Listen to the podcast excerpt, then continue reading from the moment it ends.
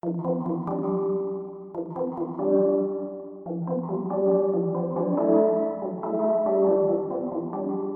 to Morel Dilemma, an exploration of why some mushrooms are so highly sought, some are so heavily cultivated, and some are so very dangerous. Today I'll be addressing a question I've gotten from a few people and often wondered myself. Why are some mushrooms brightly colored while others are drab? If you go to a grocery store, you'll see that the portobello, cremini, and button mushrooms are all in the tan brown color range. At a specialty store like Whole Foods, you might find white enoki, gray oyster mushrooms, and yellow chanterelles. A farmer's market stall might offer more vibrantly colored selections, like the neon orange sulfur shelf, flame colored lobster mushroom, and the blood red ox tongue. Perusing images of fungi online can reveal even more colors that rarely reach the table. Bottle green parrot wax cap, bubblegum pink Cortinarius magellanicus, and baby blue Pixie's parasol.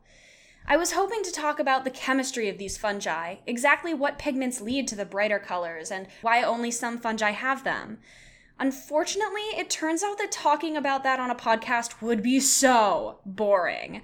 All those molecular names are tongue tying, and even when boiled down decently well, the chemistry talk makes for terrible radio.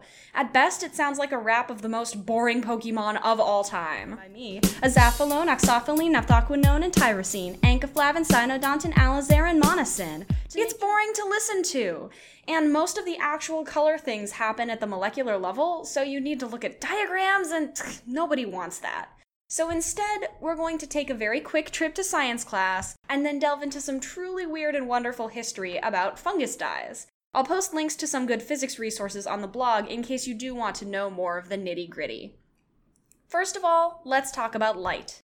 You may have heard that light is both a particle and a wave. For now, just pretend it's a wave. That means the energy travels up and down a certain height at a regular rate. Because the speed of light is a constant, the difference between the high point and the low point of the wave is the same for all bits of light, which are called photons. However, the distance between the peaks of the wave isn't the same for all photons. That distance is called the photon's wavelength. Photons with shorter wavelengths hold more energy than those with long wavelengths, because shorter wavelength means the photon is bouncing more times to travel the same horizontal distance. The electromagnetic spectrum is the name for all possible wavelengths photons can have. The longest, least energetic wavelengths belong to photons that make radio waves and microwaves. Though all photons are so small they practically have no mass, the wavelengths for these photons are as big as people or even buildings. On the other end of the spectrum are the highly energetic photons with very short wavelengths. These are responsible for X and gamma rays, and their wavelengths are only about as long as a single atom. Somewhere in the middle of the electromagnetic spectrum are the wavelengths we humans can perceive. These wavelengths make up the visible spectrum, which runs from the highly energetic violet to less energetic red. Any source of white light, such as our sun, emits all the visible wavelengths of light. So, as the sun is sending out all these photons with all these wavelengths, a few of them are going to hit objects. Physical objects absorb some wavelengths, but not others. The wavelengths that are absorbed aren't visible, but the other wavelengths bounce off the object. If a visible photon reflected from that object comes into your eye, you can see the object. For example, if a white light source, like the sun, sends all its photons at a red object, all the non red photons are going to be absorbed. Only the red photons will bounce away from the object, and some of those reflected photons hit our eyes and tell our brains the object is red. The part of a molecule that allows it to absorb or reflect certain wavelengths is called the chromophore, which literally means the thing with the color. Naming things is easy. Dyes and pigments are molecules that can be applied to objects to change the wavelengths of light that are absorbed or reflected, therefore changing the object's color. A white wall reflects all incoming photons, but if we paint the wall red, all the violet, blue, green, yellow, and orange photons will be absorbed, leaving only the red ones to bounce back to our eyes. Ta da! That's the least exciting part of this episode done! Now let's talk a bit about why plants and animals might use pigments. If you look outside, you will probably see grass, a bush, tree, herbs, or flowers. Even in cities, you can generally find some plant life. If it's not winter when you're listening to this, most of the plants are probably green. From the mighty oak tree to the irritating dandelion, plants are green because of chlorophyll, a pigment that absorbs all the visible wavelengths except green and stores all the photon energy in sugar by a process known as photosynthesis. The pigment called chlorophyll supports almost all the life on Earth because that photosynthesized sugar is where all of our energy comes from. All food chains come down to the green stuff. So that's purpose number one. Pigments can help organisms get the energy they need to live. Pigments can also protect organisms from too much energy. Ultraviolet radiation can be dangerous because the photons are so energetic they can mess up your cell's molecules. This is why people can get skin cancer from too much sun exposure. But when you get a tan, or if you naturally have lots of melanin in your skin, you are less susceptible to ultraviolet radiation. That's because the melanin is a protective pigment that absorbs most of the harmful photons, letting your cells get on with their lives. Fungi use melanin too for the same reason. Studies have shown that fungal spores with more melanin are much less susceptible to UV damage than their lighter colored counterparts, even among the same species. So that's purpose number two protection from dangerously high energy. Fungi can also use melanin to fight off other fungi in what can only be described as bloodthirsty turf wars.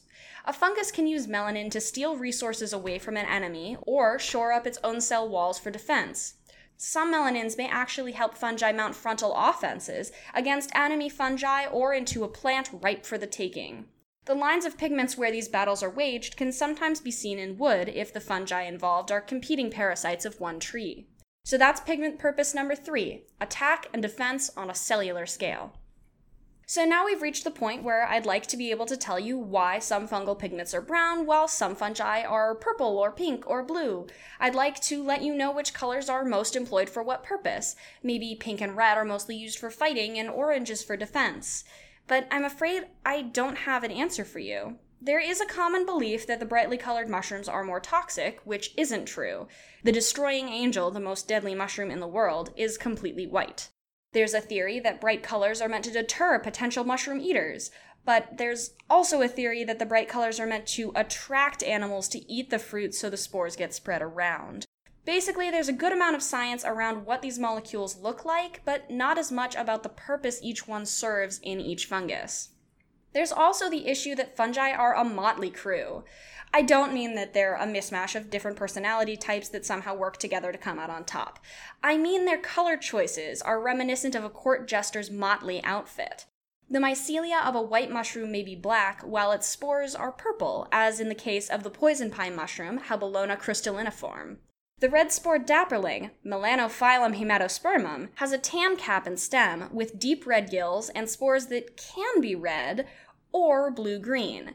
One of the most colorful species descriptions ever has to be for Amaurodon mustialaensis, which the Fungus Identification Encyclopedia MycoKey describes as, quote, more or less bluish when fresh, drying yellowish greenish with violet spores.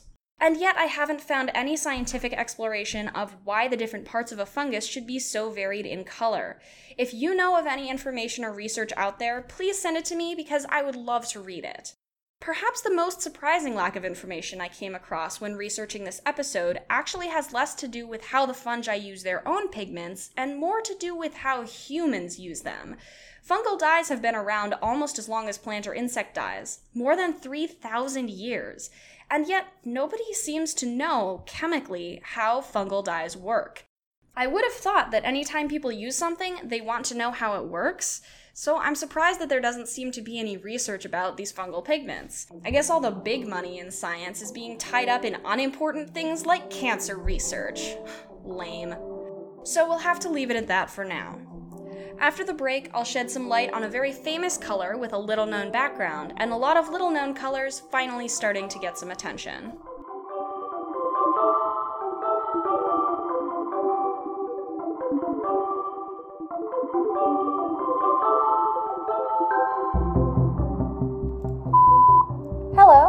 Have reached the voicemail for the podcast Morel Dilemma. I can't talk fungi right now, but if you leave me your name, number, and a brief message, I will get back to you as soon as possible. Thank you. Hello, my name is Aiden Brown, and I am a student at Tufts University.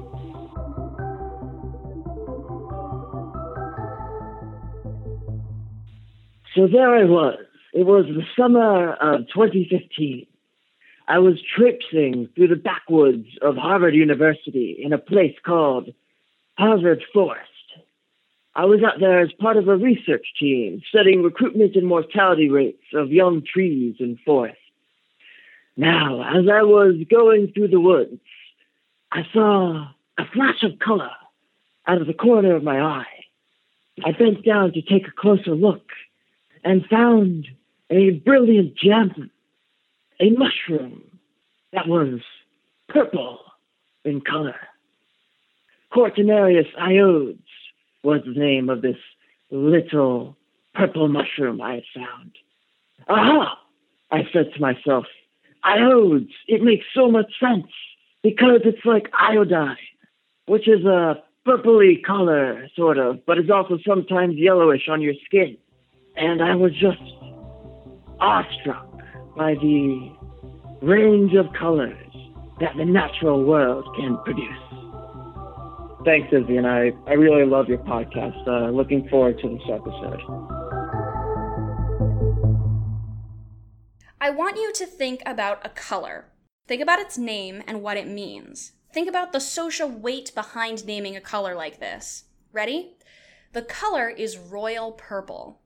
Right off the bat, you know this color is probably special. Most colors are named after tangible objects like tomato red or dandelion yellow, sky blue, and grass green. Some colors are named by how similar they are to other colors like yellow orange or blue green. But this color is named for a status royal purple. That doesn't tell you much about what the color looks like, but it sure tells you who can use it. In 1500 BCE, the Phoenician civilization began. Within about 1,000 years, the Phoenicians built up an enormous maritime trading empire stretching from modern day Lebanon to the Straits of Gibraltar, which collapsed 200 years before the founding of Rome. One of their greatest contributions to the ancient world was royal purple, which was then called Tyrian purple after the Phoenician city of Tyre, where it was presumably first discovered. Many historians believe that Phoenicia actually means land of the purple. Naming yourselves after the first thing you invent? What a way to label your civilization. Tyrian purple was created by predatory snails before it was um, borrowed by the Phoenicians. The snails use the purple secretion to stun prey or confuse predators, much as squids use their ink. The snails were abundant in the Mediterranean and also in Mesoamerica, where their dyeing potential was also recognized. In Mesoamerica, the purple secretion was farmed by milking the snails, basically poking them until they felt threatened and released their purple ink. The snails could then be released, making the dye a renewable resource. The Phoenicians were, shall we say, less gentle. They went with the direct approach, crushing the snails and grinding them up to get at the dye faster. Even so, collection was a hard and time consuming process. 10,000 crushed snails might yield a single gram of Tyrian purple dye, maybe a gram and a half. And from the second this color hit the ancient shelves, demand was high. Throughout human history, those with the most have loved flaunting their wealth, and I suppose the incredible destruction of snails and the many hours of labor that went into a Tyrian purple garment were just too exciting for ancient Mediterranean nobles to pass up. As the snail population declined, and really, who can say why that happened, the price of the dye went up. In the year 300 CE, the Roman price for one pound of Tyrian purple dye was three pounds of gold. This dye was literally worth three times its weight in gold. In order to keep up with production and reduce the strain on the snail population, some brilliant or lucky ancient person came up with an alternative. They discovered a dye that could be added to Tyrian purple to stretch the precious snail secretion and still provide a lasting, rich color. This new supplement came from an unassuming brown rock lichen named Roccella tinctoria, commonly known as Orchella weed. Nobody knows exactly when this lichen's coloring properties were discovered, but Theophrastus, Aristotle's pupil, wrote about the lichen dye around 350 BCE. Several lichen inclined scholars of the 19th century and beyond believe that a Bible verse actually refers to the lichen. The verse is Ezekiel 27 7, quote, Your awning was blue and purple from the coastlands of Elishah. Now, both the lichen and the snails came from coastal areas around what scholars think could have been Elishah, so there's no definite evidence that Ezekiel was talking about the lichen specifically. Even if he wasn't, though, there's still good historical evidence that the marine lichen was used for its purple dye up to 3,000 years ago. The method has been preserved and it's amazing. Here's how it goes Scrape a lot of Orchella off rocks. I couldn't find a direct conversion for how much lichen you need per gram, unfortunately, so let's just say a bunch. Take your bunch of lichen, crush it into a jar, fill it with ammonia, which in the ancient world means pee, then let your lichen PT sit in the jar, uncovered, for 16 weeks. At the end, the jar is full of strong and strong smelling purple dye. Despite the fantastic success of Orchella, no other lichens hit the scene as wonders of ancient textile production. In fact, the art of extracting dye from the lichen was lost after the fall of the Roman Empire around 475 CE. The lichen would be undisturbed in the Mediterranean for a good 800 years, until in 1300 an Italian merchant named Federigo Orselari, quote unquote, accidentally rediscovered how to make the dye. This is how Albert Schneider refers to the resurgence of Orchella's popularity in his 1898 book, A Guide to the Study of Lichens. Federigo accidentally rediscovered the process. For the sake of Federigo's wife and kids, I hope this means he found a recipe hidden somewhere and didn't actually forget about an open jar full of lichen powder and pee for four months. Whatever his methods, Federigo brought Tyrian purple dye back into production in 1300 and made like the Phoenicians, creating his own maritime empire around it. His business was so successful that the common name of the lichen, Orchella, actually comes from his last name, Orselari. His name is also used for the dye compound in the lichen, which is called Orcelle. The rest of Europe began to catch on, and soon Orcelle dye was known by various names depending on how it was prepared. The English style was simply to isolate the dye and make a paste, which was called Orchel. Mm, naming things is easy. The Dutch prepared the dye in firm cakes and called it litmus. Around this time, other people besides textile producers were getting into the dye, and chemists discovered that it changes colors depending on the acidity of a liquid. If litmus is applied to an acidic liquid, the solution turns blue. If the liquid is basic or alkaline, the litmus turns red. The same compound is still used as an indicator of acidity in chemistry today, though it is mostly produced synthetically. In 1402, Spain discovered and claimed the Canary Islands, whose rocky shores were the perfect home for Orchella. Those islands became the world's leading supply of Orcelle. As more European countries worked their way across the Atlantic Ocean, more and more islands were claimed and fiercely protected to produce or sell only for their sovereign country. Cape Verde, off the western coast of modern day Senegal, was a popular location, as were the Azores Islands, which remain part of Portugal. To this day, some towns on these islands remain named after Orcelle, such as the Paris of Urzelina in Azores. Around this time, 1100 years after Roccella tinctoria was first used for dyes, people finally started experimenting with other lichens. They reportedly had success with the lichen genera Lecanora, Pertusaria, Umbilicaria, and Gyrophora, though I can only find evidence of the last two being used for dyes. Umbilicaria lichens give a very similar color to Orcelle, while Gyrophora gives red. In 1758, the Scottish Dr. Cuthbert Gordon invented a new form of Orcelle preparation called cudbear, reportedly so successful and so closely protected that the production facility was surrounded by a 10 foot wall and its staff were sworn to secrecy. This preparation has gone down in history because it was the first dye method invented in the modern era and one of very few dyes that can be attributed to a specific person. In the 1830s, the export of Orchella from Cape Verde brought in an annual revenue of $200,000, or almost 5 million modern US dollars, from a lichen. The cost of Orchella was 100 to $1,000 per ton, or up to $15 per pound in modern US dollars, about the same value as pre ground Starbucks Pike Place coffee, though I don't think you could ask for your Orcelle with a shot of caramel. Unfortunately, the illustrious career of Roccella tinctoria was close to its end. In 1856, the first synthetic dye was discovered. From then on, the dye industry was mostly focused on creating new synthetics, which were cheaper than natural dyes and had the bonus ability to adhere better to the new synthetic fabrics coming out of the 20th century. In 1997, the last commercially sized lichen dyers in the world, Cudbear producing holdouts in Scotland, ceased production.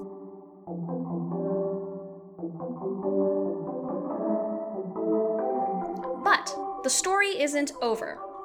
Because in the 1960s, a whole lot of people suddenly became very interested in getting back to nature and using natural products over synthetics.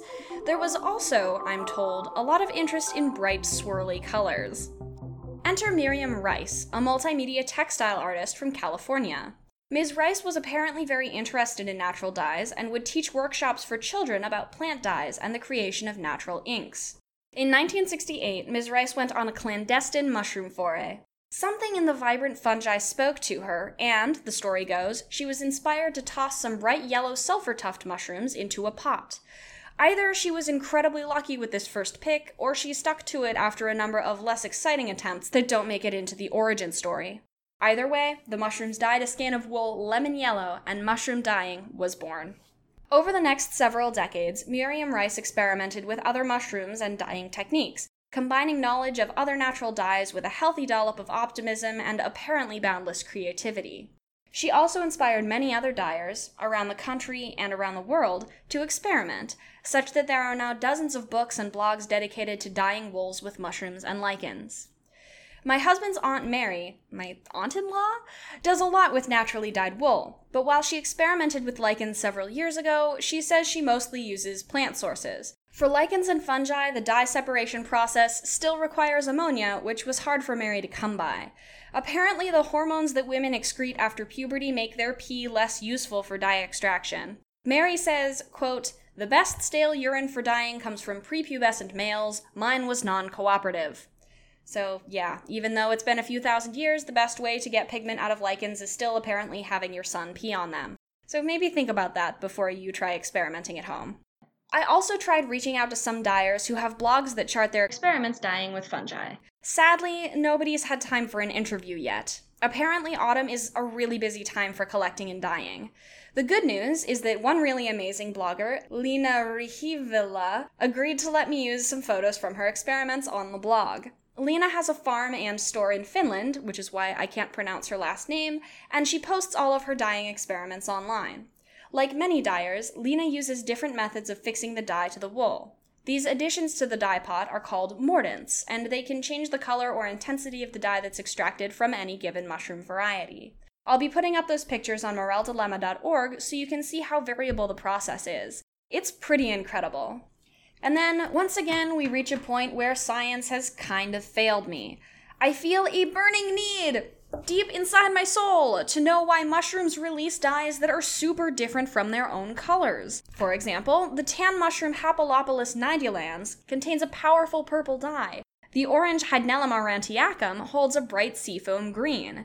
In a book called The Romance of the Fungus World, published in 1925, I read a suggestion that the dye color comes from the spores, but the cinnamon bracket, Hapalopilus rutilans, has white spores and dyes wool dark gray purple.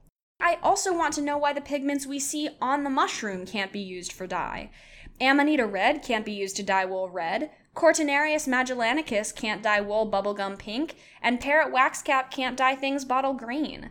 And while we're at it, why do fungal dyes have to be prepared in ammonia while plant dyes do not? Once again, I guess the important science is stymied by the unfair focus on medical research. Again, if you know where I can find answers to these vitally important questions, please let me know. You can email moreldilemma at gmail.com. I really, really want to know.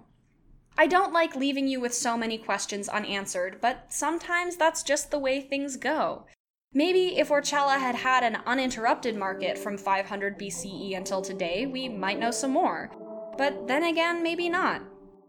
Maybe it's enough to know that the brilliant colors of fungi are out there, baffling and beautiful, and while we may harness some, others will ever slip through our fingers.